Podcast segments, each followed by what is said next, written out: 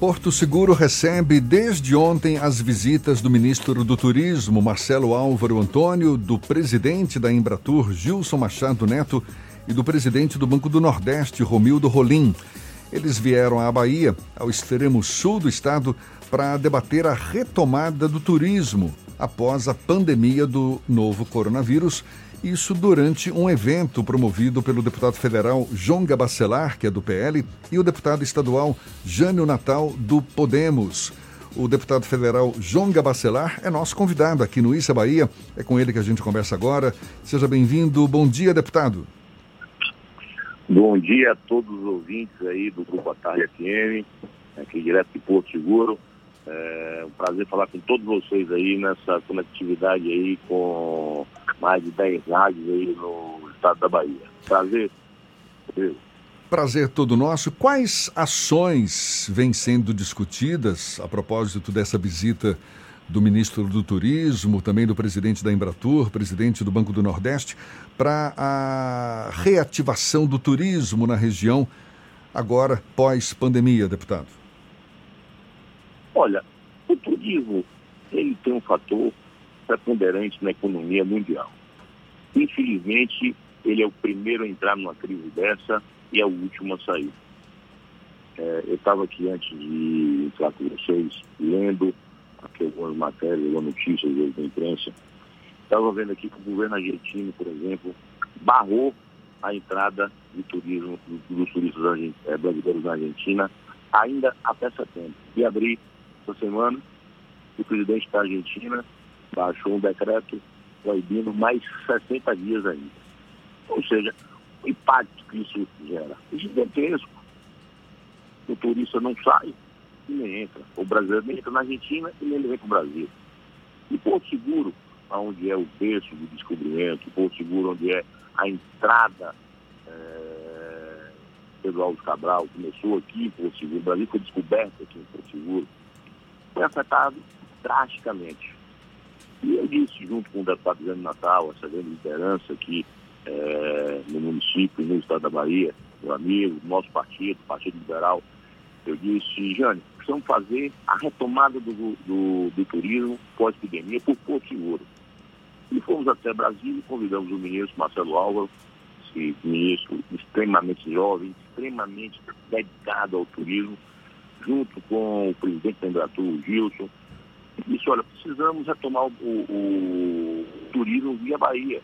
O turismo está ávido para ter notícias é, da retomada, da, da entrada, da capacidade de receber voos, da capacidade de receber, é, de baixar é, a, as taxas, é, a aeronáutica, baixar as taxas, eh, os impostos, inclusive, melhorar os financiamentos para o pequeno, para o médio, para o grande. Porque quando você entra no turismo, você fala de mega empreendimentos, até o pequeno empreendimento, o mototáxi, o motoboy, o, o pequeno restaurante, o, o entregador de pizza. Eh, ou seja, a cadeia é muito grande. São muitos, muitos empregos diretos. Por você ter, por exemplo, são cinquenta e dois mil leitos. É o terceiro destino turístico do Brasil. O primeiro é São Paulo, pela monstruosidade financeira e de capacidade de atração, e principalmente o turismo de negócio. Segundo é o Rio de Janeiro, terceiro é Porto Seguro. São cinquenta e dois mil leitos que estão completamente é, parados, fechados. O comércio fechou bruscamente esses cinco meses aí, tá, quase entrando no sexto mês. Você tinha trinta e dois voos diários em Porto Seguro, ficaram quatro meses sem nenhum voo, e hoje passou a ter um ou dois voos, ainda você está começando. Eu disse, olha, ministro, precisamos retomar com notícias, precisamos, o, o, o turismo precisa ter notícias, notícias é, da expectativa futura, notícias de investimento, de crédito subsidiado, porque tem que ter o crédito subsidiado. Os hotéis estão todos com dificuldade financeira, os restaurantes. É, imagina, você tem um restaurante e não poder ali. Tem a mão de obra, você tem que pagar. Aí o, o, o governo subsidia a mão de obra, você tem que estar com trinta por cento. Mas então, deputado, o, o, o que, que vislumbra-se de, de ações concretas para a retomada do turismo na região a partir da visita do ministro do presidente da Embratur, também do presidente do Banco do Nordeste. Vai, vão surgir novas linhas de crédito?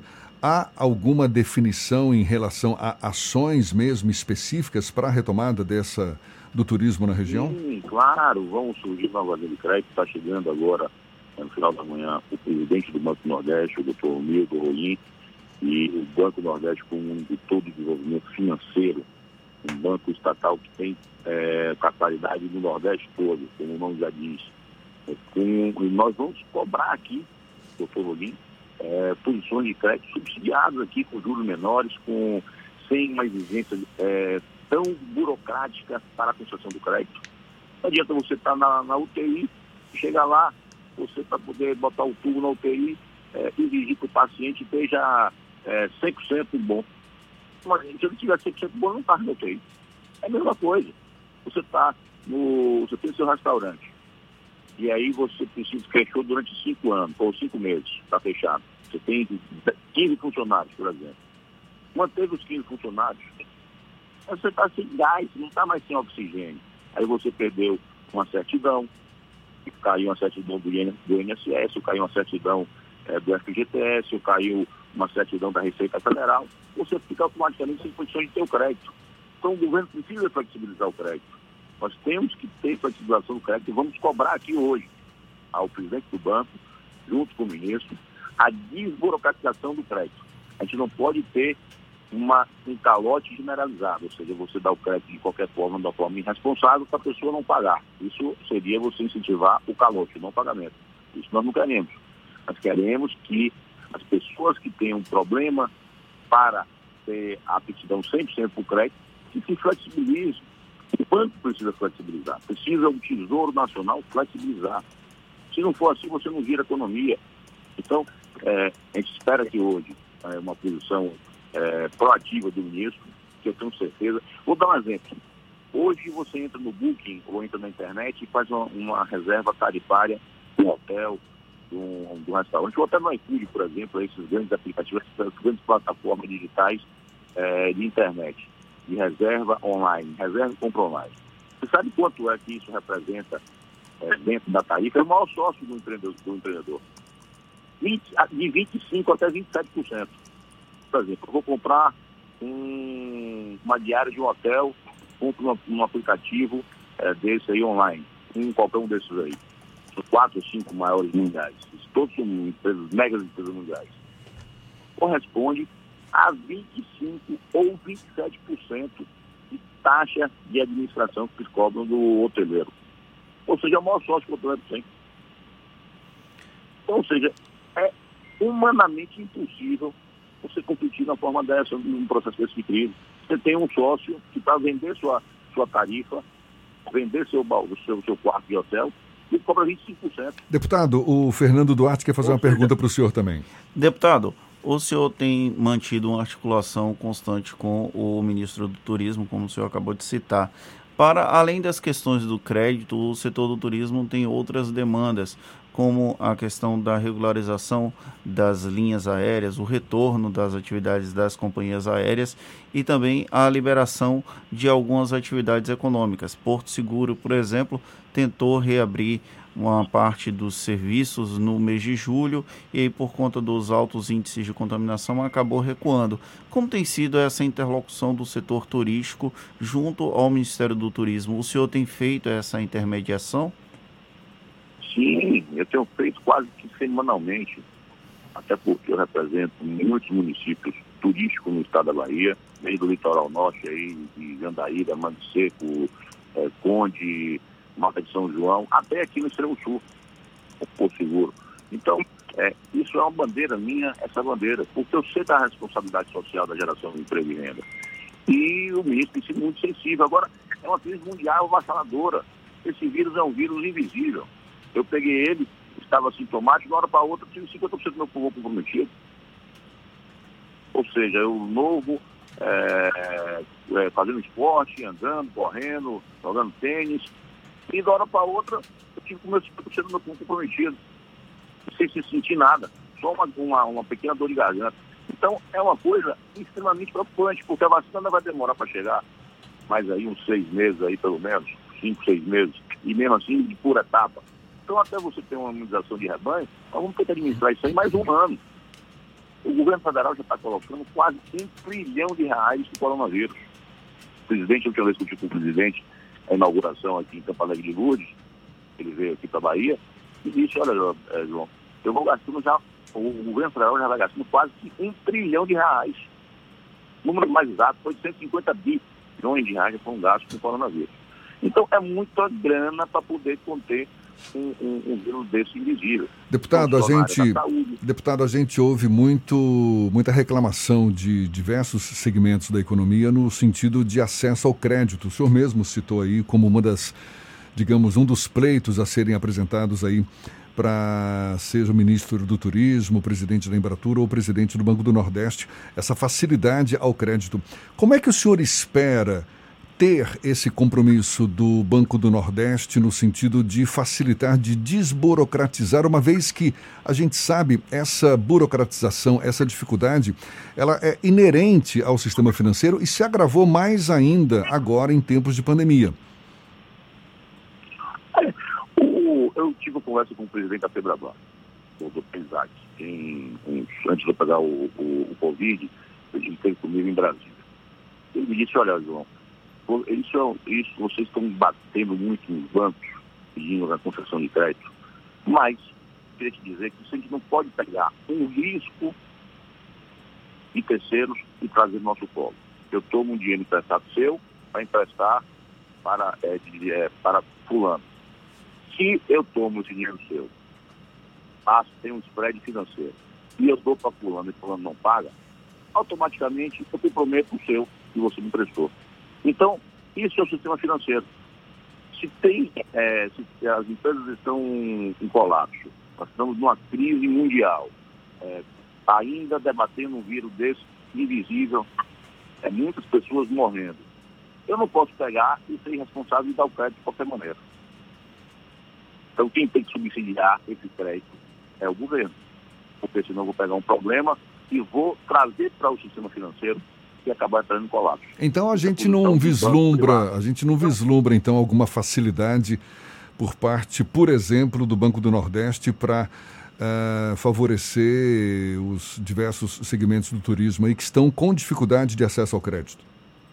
Tem que ter um fundo de aval, ou seja, o governo tem que criar um fundo de aval para avalizar aí essas operações que são, estão habilitadas. Você tem um estabelecimento, por exemplo, ele está com dificuldade de geração de, de caixa porque está fechado. Precisa tomar um, fluxo, um, um fôlego financeiro para poder reabrir, ou para poder se modernizar, ou para poder é, é, se reestruturar. Eu não tenho condições, é, eu estou com condições frágeis financeiras para poder fazer isso. O governo tem que criar um fundo para poder financiar, ou seja, para poder avalizar, que chama-se fundo de aval.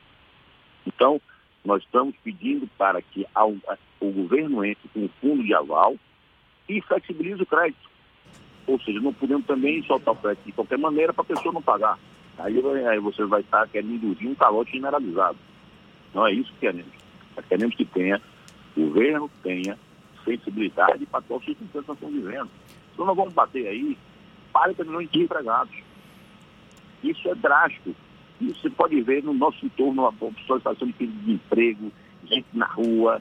É, pelo amor de Deus, nos dão oportunidades, pessoas de bem que não querem ir para a marginalidade, milhares de pessoas de bem que são pessoas que querem trabalhar com oportunidades que não estão tendo. Então é isso que agora então passou nossa. Deputado, que bater muito. Sim. Deputado, uma, mudando um pouco de assunto, trazendo um pouco para a cena política local, o partido do senhor P L aqui em Salvador tem uma discussão se pode migrar para apoiar a candidatura do vice-prefeito Bruno Reis a prefeito de Salvador ou continuar apoiando alguém ligado à base do governador Rui Costa. Inclusive já circula nos bastidores a hipótese do irmão Lázaro, que é filiado ao P L, integrar eventualmente uma chapa com o deputado federal Sargento Isidoro do Avante. É, qual a postura que o senhor defende para o posicionamento do P L aqui na capital baiana? Time que joga não ganha campeonato. Primeira premissa que eu falo. Então, eu sempre decidi internamente ter candidatura própria.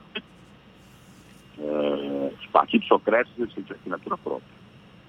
E como eu estou muito focadas em marketing de grandes problemas nacionais. É, deixei essa discussão da Prefeitura de Salvador para o diretório é, municipal e para o diretório estadual. Eu estou em Porto Seguro, estou voltando hoje à noite, depois que o ministro foi embora, e amanhã eu vou estar com o presidente do partido, o ex-deputado José Carlos Araújo, e vou pedir a função dele. Então você tem aí o Lázaro, que pode ser candidato, e tem outros aí, é, coisas de ligar essa semana para saber se minha irmã, Tátia Bacelar, poderia estar disposta a participar de uma chapa feminina. Então, é, existe aí muita coisa ainda para acontecer. Eu queria, eu, eu queria que o irmão Lázaro fosse candidato a prefeito para poder, inclusive, fortalecer aí a chapa de vereadores, é, ter uma chapa muito bem montada, e aumentar o partido. O partido que não disputa, ele fica pequeno a vida toda. Então tem que, tem que disputar. E daí eu tenho essa premissa de disputar a eleição. Para ganhar, para perder, é, tem que disputar a eleição. Agora, a decisão vai ser uma decisão municipal e estadual, com aval da chancela da nacional, do presidente nacional do partido. É, eu tenho, nós estamos na base do governo Rui Costa, é, estamos na base do governo federal, como disse aqui, é, o partido está inserido no governo federal para que esse país cresça, e eu tenho certeza absoluta, como dois, dois são quatro, que o presidente Bolsonaro vai fazer uma transformação econômica nesse país.